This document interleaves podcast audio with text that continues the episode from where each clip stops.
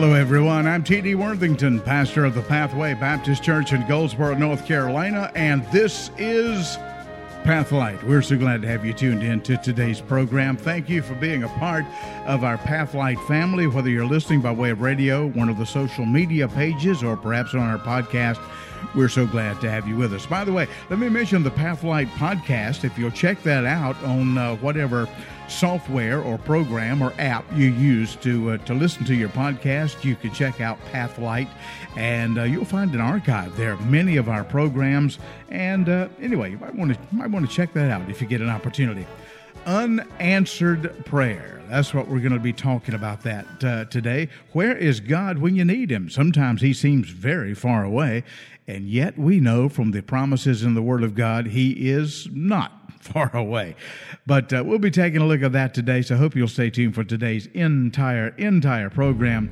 Right now, though, here's the uh, Gaither Vocal Band. It's, uh, it's called The King is Coming. And if there's any statement that uh, has been true over the ages, maybe it's even more true today. Stand by for today's message.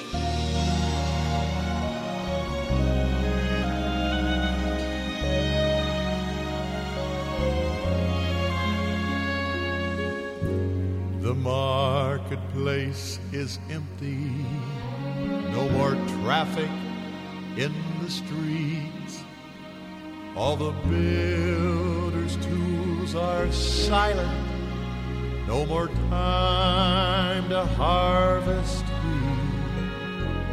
Busy housewives cease their labors in the courtrooms, no debate. Work on earth has been suspended as the king comes through the gate. The king is coming. The king is coming. I just heard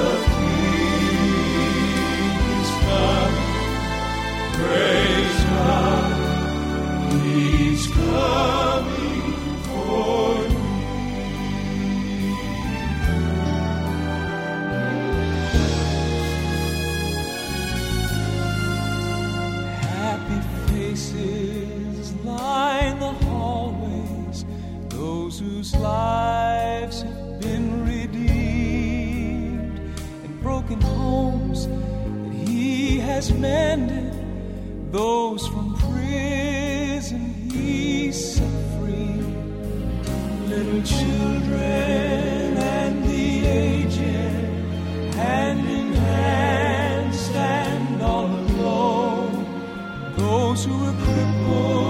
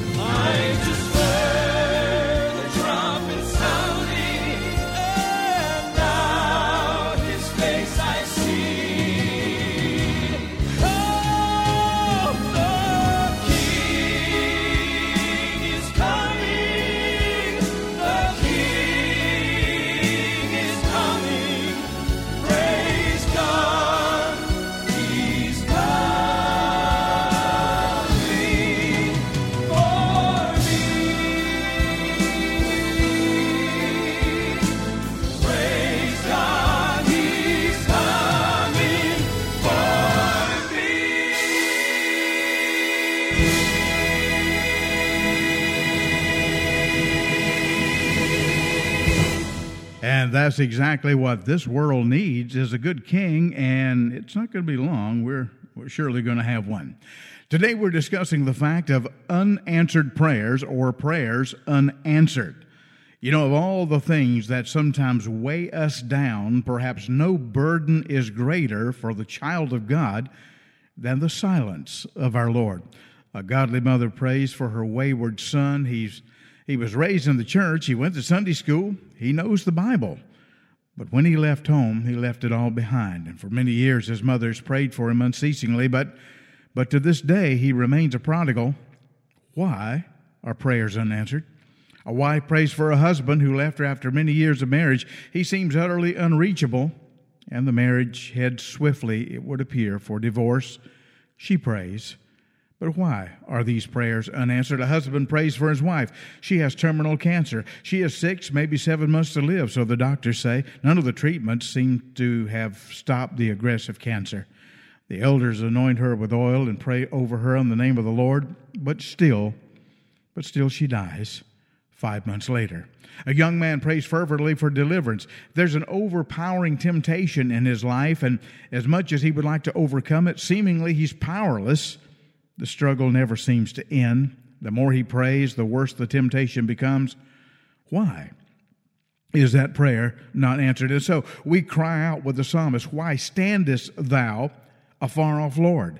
While why hidest thou thyself in times of trouble? Psalm 10 1, the psalmist said, Lord, why do you stand so far off when I seemingly need you the most?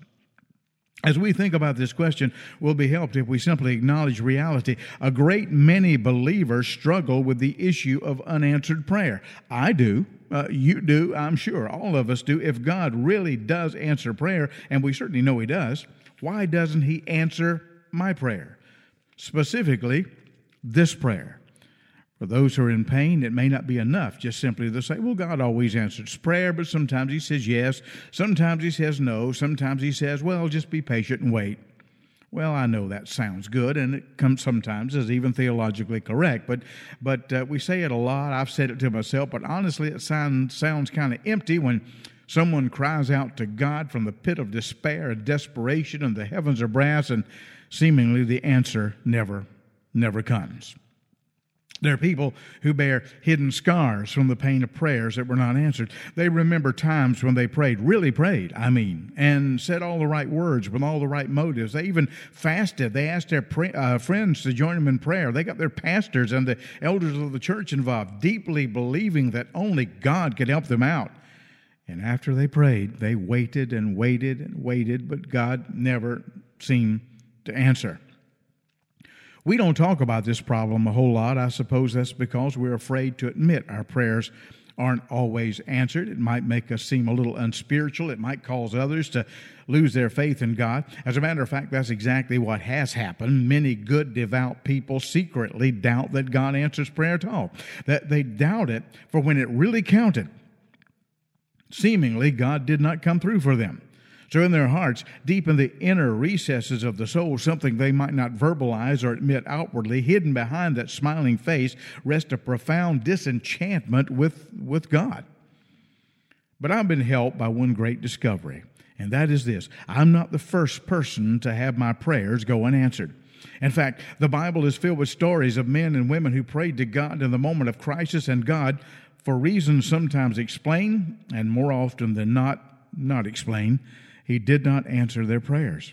We don't hear much about that because our focus is, well, is naturally on answered prayers. It's on the great answers that came from God just in the nick of time. Most of us would rather hear about the parting of the Red Sea than about uh, Trophimus being left sick in Miletus. Miracles that did happen are always more encouraging than stories of miracles so earnestly desired but that didn't happen or almost happened. As I flip through the pages of the Word of God, I find no story of unanswered prayer that encourages me more than the account of Paul's unanswered prayer in 2 Corinthians 12. In that passage, if you remember, Paul reveals that for 14 years, 14 years earlier, he'd been called up into heaven and seen things no mortal man had ever seen before undescribable things of beauty and, and grandeur. It was the greatest experience of his life, and he never forgot what it was like. But when that great experience was over, something else happened to Paul that would change his whole perspective on life. Let him tell the story in his own words in 2 Corinthians 12 7. He says, And lest I should be exalted above measure through the abundance of revelations, there was given to me a thorn in the flesh, the messenger of Satan, to buffet me, lest I should be exalted above measure. Bible studies Uh, sometimes are unclear, and Bible students are sometimes divided about exactly what this verse refers to. In one sense, maybe it really doesn't matter exactly what it's about. The crucial point is that Paul prayed for God to remove this thorn in the flesh so that he could get on with his ministry, be more effective in his ministry, accomplish more in his ministry. In fact, he prayed not once, but at least three times, and each time God said, No. Verse 8, the same chapter, Paul says, For this thing I besought the Lord thrice, that it might depart from me. I want you to imagine that for just a moment. See if you can wrap your mind around that. The Apostle Paul, probably the greatest Christian who ever lived, the man who introduced Christianity to Europe, to most of our ancestors, the man who wrote much of the New Testament, that man, that man, we're talking about Paul here when he prayed about this need in his life, found that God did not, would not answer his prayers. Hard to believe because we know that Paul was a man of prayer. He writes about prayer in every single one of his letters. But here's a clear cut case given in his own words of a time in his life when he desperately begged God over and over again to answer a very specific prayer. And God said no. As I ponder this story, I gather great encouragement from it. It teaches me several important principles. First uh, important principle that I get out of this is unanswered prayer sometimes happen to the very best of Christians. Secondly, when it happens, it's humanly unexplainable. Paul couldn't say why God wouldn't answer the prayer. He, he, he, really could. Uh, you know, I don't think there's any unconfessed sin in my life. I'm not asking amiss. I'm not asking for selfish reasons. I, I, don't, I don't understand it. There's no real human answer for it. And thirdly, when it happens, God always has a higher purpose in mind. God always has something in mind that's beyond us, higher than us. In Paul's case, he kept on praying until God did give him, if not an answer, at least an explanation. Verse 9, and he said unto me, My grace is sufficient for thee, for my strength is made perfect in weakness. That's God's explanation. Sometimes our prayers are not answered because God can do more through us by not answering our prayers than he can by answering them. Forget for a moment that some of your prayers are foolish and short-sighted. I know, I know, mine are. There's some prayers I prayed over the years, and I'm thank God He did not answer them because they were dumb. And as I look back, I said, "Oh, well, thank you, Lord, uh, uh, for for not answering that prayer. Thank you, Holy Spirit, for editing that prayer, if you will." But when God says no, we're forced to decide whether we will trust God and trust in God alone, without the benefit of an answered prayer to lean upon. You have to come to a point in your life where you say, I'm going to obey God. Uh, you know, every preacher comes to that. You, you, know, I want to see souls saved. I want to see Christians strengthened. I want to see homes put back together. I want to see the sick healed. But let me tell you something God has called me to preach, and I'm going to preach. And if I never see another soul saved, never see anyone strengthened by my messages, at least that I'm aware of, never see anything, any tangible results from my preaching, you say, well, what are you going to do? Well, I'm going to preach because that's what God told me to do. I suppose, oh no, I didn't see any results for 120 years, but yet he stayed at it, and that's what I'm going to do. And prayer is the same way. Pastor, what would you do if you knew, if you knew for sure that God was never going to answer another one of your prayers? What would you do? Well, I'd, I'd pray. I'd still pray just like I always do. I hope I'd have that form of faithfulness to say, well, God has told me to pray. He's told me to pray without ceasing. He says men ought always to pray and not to faint. So I'm going to do what God said do. Even if I know He's not going to answer me, I'm still going to pray. I'm going to be obedient. And I think sometimes God puts us in that position where He says, Are you going to do what I told you to do, what I commanded you to do, what I asked you to do? Are you going to do that, whether you see any tangible results or not? Perhaps if all of our prayers were answered, we'd end up taking God for granted. Unanswered prayer focuses us and forces us to trust in God alone. And when we do, He alone gets the glory. For it is at that point that His strength is made perfect in our in our weakness. Sometimes it's better for us if our prayers are not answered immediately. Sometimes it's better if they're not answered at all. The great question is not how can I get my prayers answered, although that's the one we want the answer to. The great question is what will it take to draw me closer to the Lord? That is the point.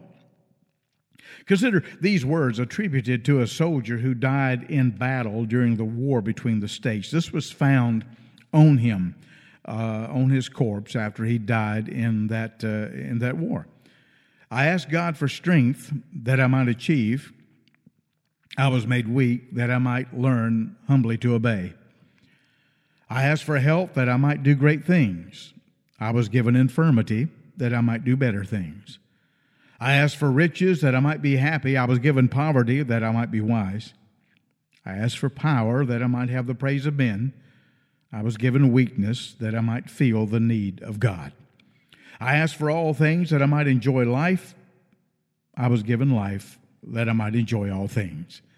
I got nothing I asked for, but everything I'd hoped for. Almost despite myself, my unspoken prayers were answered, and I am among men most richly blessed. Wow, what tremendous words! What tremendous words. Sometimes we do get nothing we ask for, but everything we hope for. That brings me to a final point today. Uh, God hears every prayer from His children. I want you to understand that. Even the ones He chooses not to answer, God does hear your prayers. I want you to know that. No prayer is entirely wasted when one of God's children calls upon Him in the name of Jesus. For even, even unanswered prayer may be used by God to draw us closer closer to Him. The final solution, I think, lies somewhere along these lines. When we pray, we tend to focus exclusively on the answers, where God wants us to focus on Him. I, I, mean, let's face it, that's the natural thing, isn't it? That's when I want, when, when I pray, I focus on answers. Okay, Lord, here's what I've asked for. Uh, when's it coming? Is it coming uh, now, right, right this moment? Uh, uh, maybe in an hour, two hours? Okay, Lord, okay, Lord, maybe even tomorrow. Tomorrow's good. I, I can, I, I can wait till tomorrow. When we pray, we focus exclusively on the answers. How quickly, how precisely are they going to come?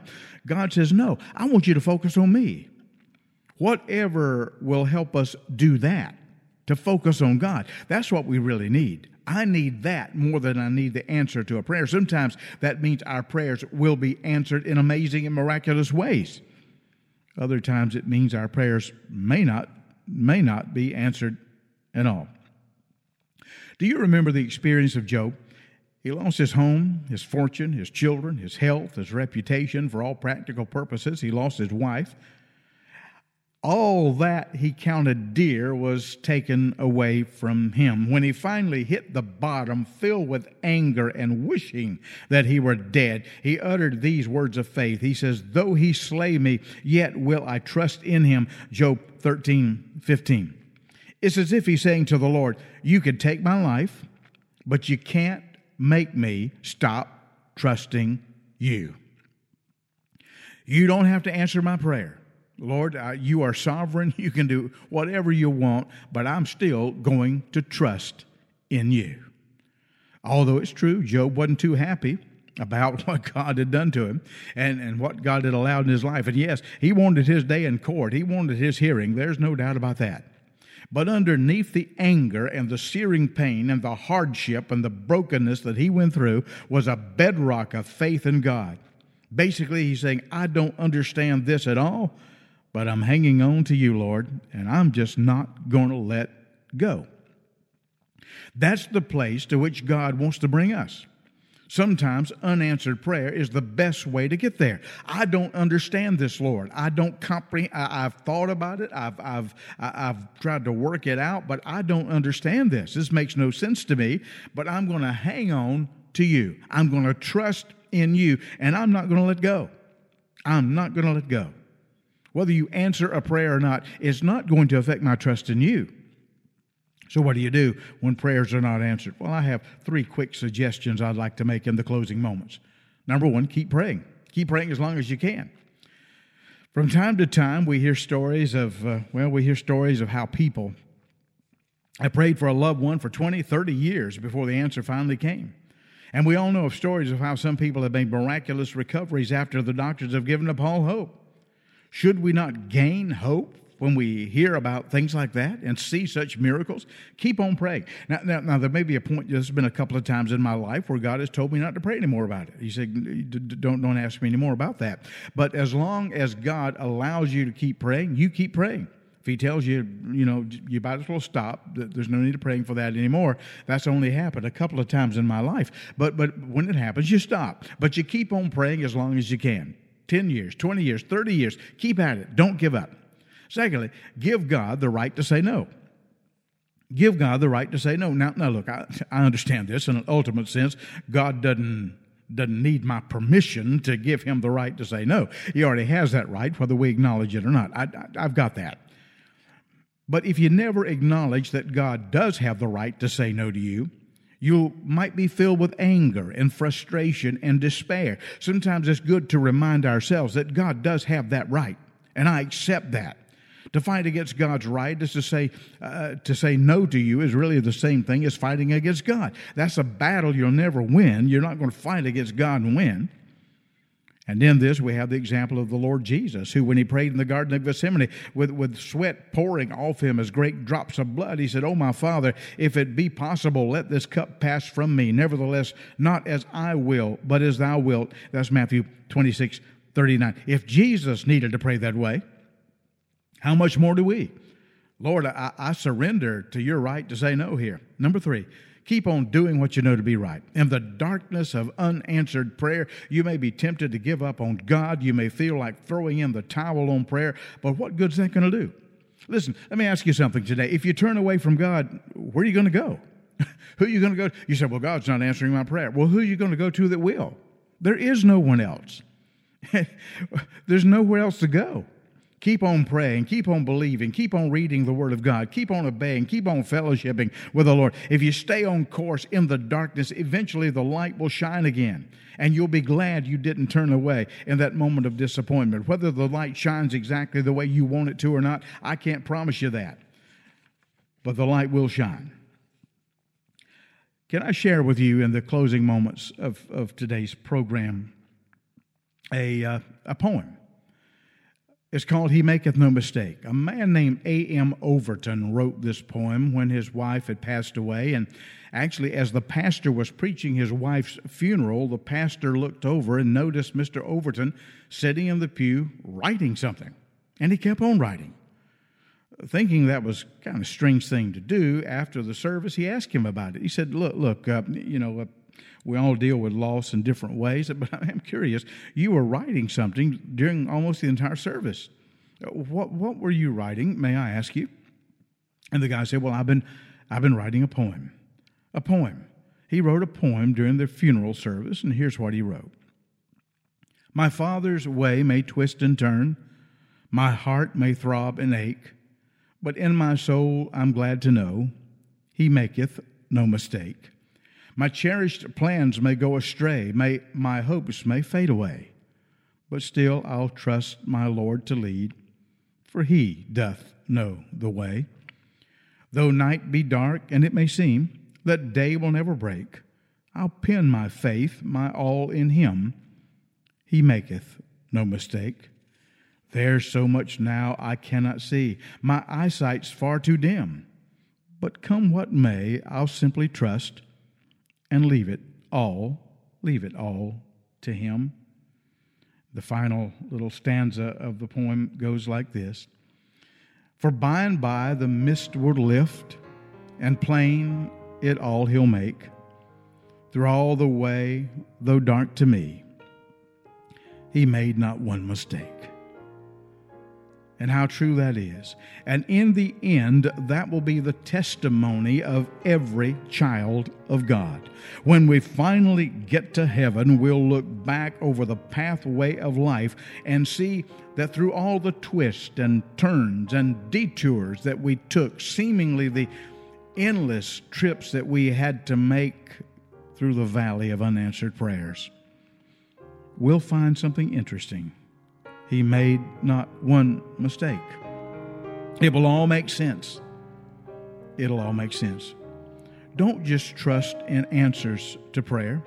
I want to remind you God did not say, My answers are sufficient. He didn't say that, although they are. But rather, He said, My grace is sufficient for thee. That's what He told Paul. Sometimes God's answers might not seem, might not seem sufficient, but His grace always will. Today we are talking about unanswered prayer.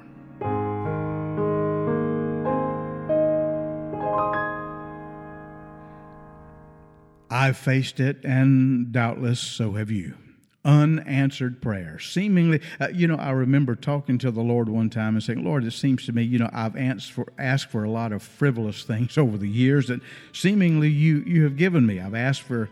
Uh, for dumb things, and Lord, you provided those. I'm not used to not getting my prayers not answered, you know. And then I remember a couple of times I had something really big I asked God for, and He didn't do. it. I said, Lord, I don't understand it. I asked for frivolity sometime, and you give them to me, and right now I'm asking for something important, and you didn't. Well, we all face that sometimes. But I want you to know God loves you, God cares for you. Your main thing in praying is getting close to the Lord, drawing nigh to Him, fellowshipping with Him, not just in getting answers. God bless you. Till next time, T.D. Worthington saying, May God's richest blessings be upon you and yours over this coming week.